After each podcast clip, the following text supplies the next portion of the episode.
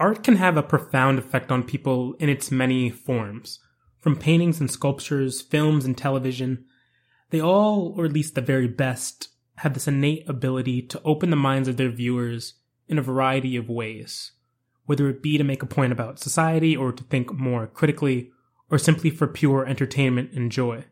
But the caveat of these mediums is that the relationship between the creator and the viewer or experiencer is hard to really examine or quantify. Take a look at the Mona Lisa, for example. When you or I look at it, we both see the same figure, the same colors, the same not quite a smile. And even if what you or I take away from the painting may be vastly different, we both come from that same reference point. An unchanging depiction of the artist's creation, completely unaffected by how you or I experience it but there exists a medium in particular that is perfect at exploring this balance between creator and experiencer. A dynamic sort of forum that not only takes into consideration the viewer, but is often tailor made and centered around the viewer. Video games.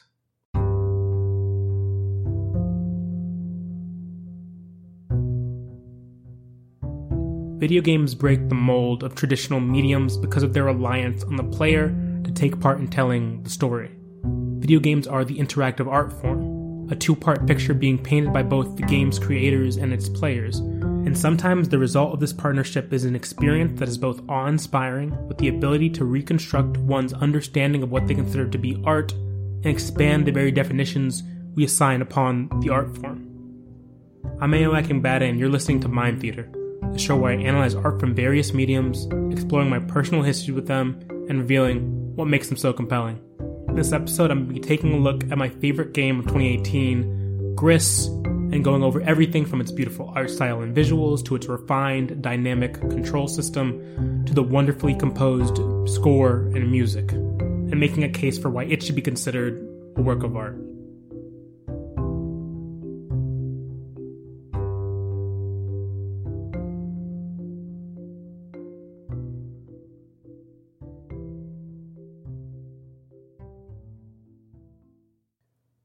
Gris is a platform adventure game by Spanish indie developer Nomada Studio. And in the game, the player takes control of this girl named Gris. The story we see unfold is that Gris is lost in this mesmerizing, dreamlike world of her own mind, and she's having dealt with past trauma and painful experiences, and she's trying to move through this faded reality. And through the different levels, we realize that she's moving through this pain through the five different stages of grief each represented in a different uh, separate chapter of the game. From denial to anger to bargaining to depression to finally acceptance. And one of the major components integral to the game and the gameplay is her dress. Over the course of the game, as the player solves platforming puzzles and traverses increasingly intriguing and difficult levels, this dress grants her new abilities which allow her to navigate her world as she searches for the inner peace, revealing new paths of exploration. And what makes Gris so good is that the way the developers weave the sincere, evocative narrative of a girl lost in this world into the three major facets of the game's simply beautiful design. And those three facets are the art style and the environment, the controls and her ability, and then finally the music. First, you have to really consider and talk about the beauty of Gris and it doesn't take more than a few cursory looks at screenshots or stills from the game to see how visually striking it is.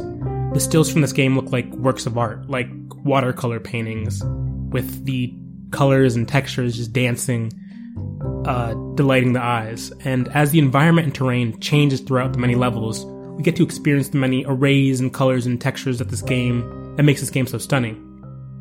And she first begins her journey in this gray and bleak world but over time, color is added to the space, making the game most visually beautiful as the player progresses. From, you know, these, like I said, these dark inky blacks to finally red is the main color of the first level to as you add in, you know, more and more of the color, it just becomes really a true work of art by the end of the game. And, you know, in the initial phases of the game, she's traversing this red, dusty expanse, a world of crumbling rocks and stony architecture. Then she transitions to this quaint sort of forest, a calmer serenity overcoming the game. She even meets friends along the way uh, in, in this stretch of the game, in this stretch of the game, she meets a little forest friend that helps her along her journey.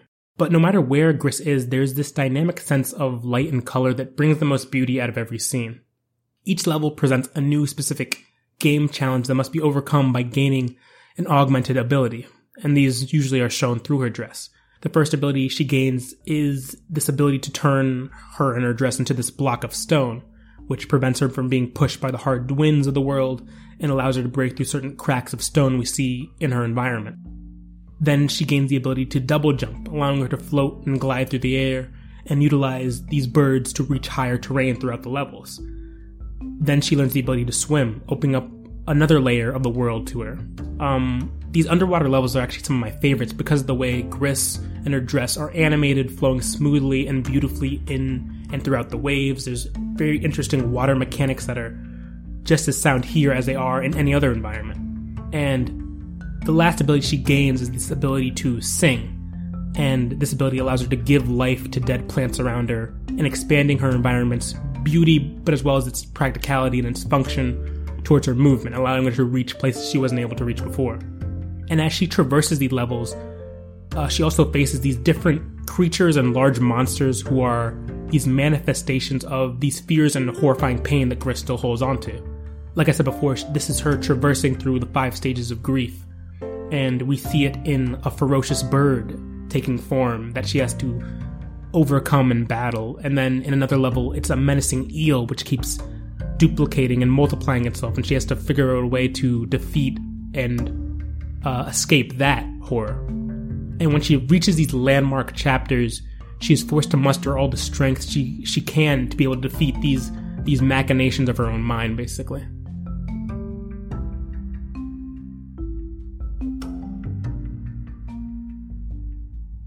Now, a thing to note about the game is that it's not really inherently hard or challenging, but the gameplay isn't really centered around that or about that. It's about really the totality of the whole experience.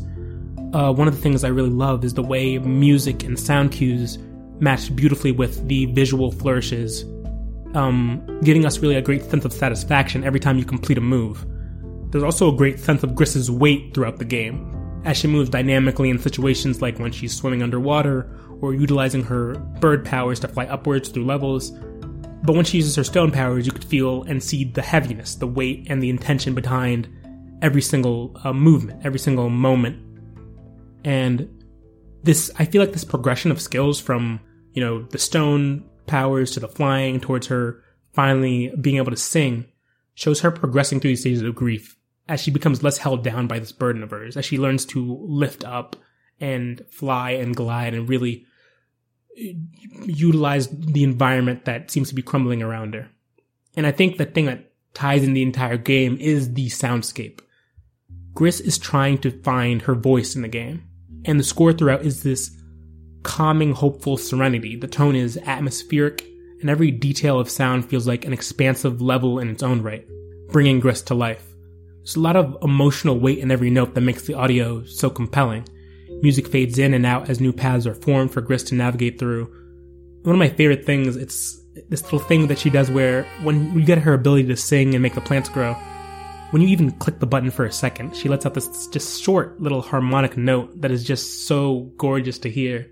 And when you keep like clicking it or button smashing it, you, she keeps switching between these two different notes that are just beautiful to hear. And when you finally press and hold the button, she's able to truly let out her song it and it seems to me like it's this sort of this song that she's been trying to sing throughout the entire game and as she tries to restore this brokenness within her and eventually she does through her song she's able to reconstruct the broken world in front of her but also come to a new understanding of her own pain as she reaches the final stage of grief acceptance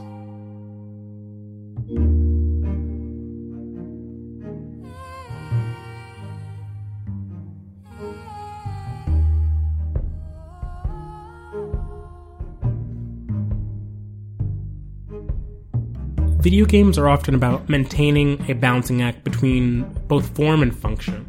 It's one thing to have compelling visuals that dazzle and impress, and another to have controls that are fluid and understanding of the player. This is integral to a fulfilling experience, and Gris captures this in its entirety.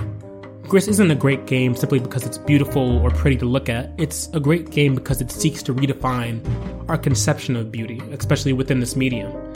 Gaming is slowly shifting its outward perception from being something, you know, children or kids do to an art form that can tell stories just as good and just as compelling as, say, films or television can.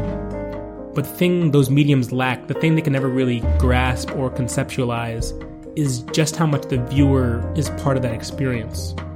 And while Gris has shown a complete understanding and mastery of the facets of looking aesthetically pleasing and having a rich, detailed soundscape and having simple but battle tested control and ability schemes, that fourth facet, that entity that truly produces the greatest experience this game has to offer, is you, the player.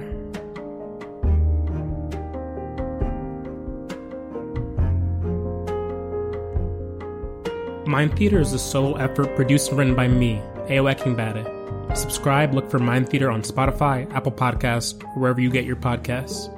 For updates on the series and upcoming episodes, follow Mind Theater Pod on Twitter. Thanks for listening. I'll catch you next time.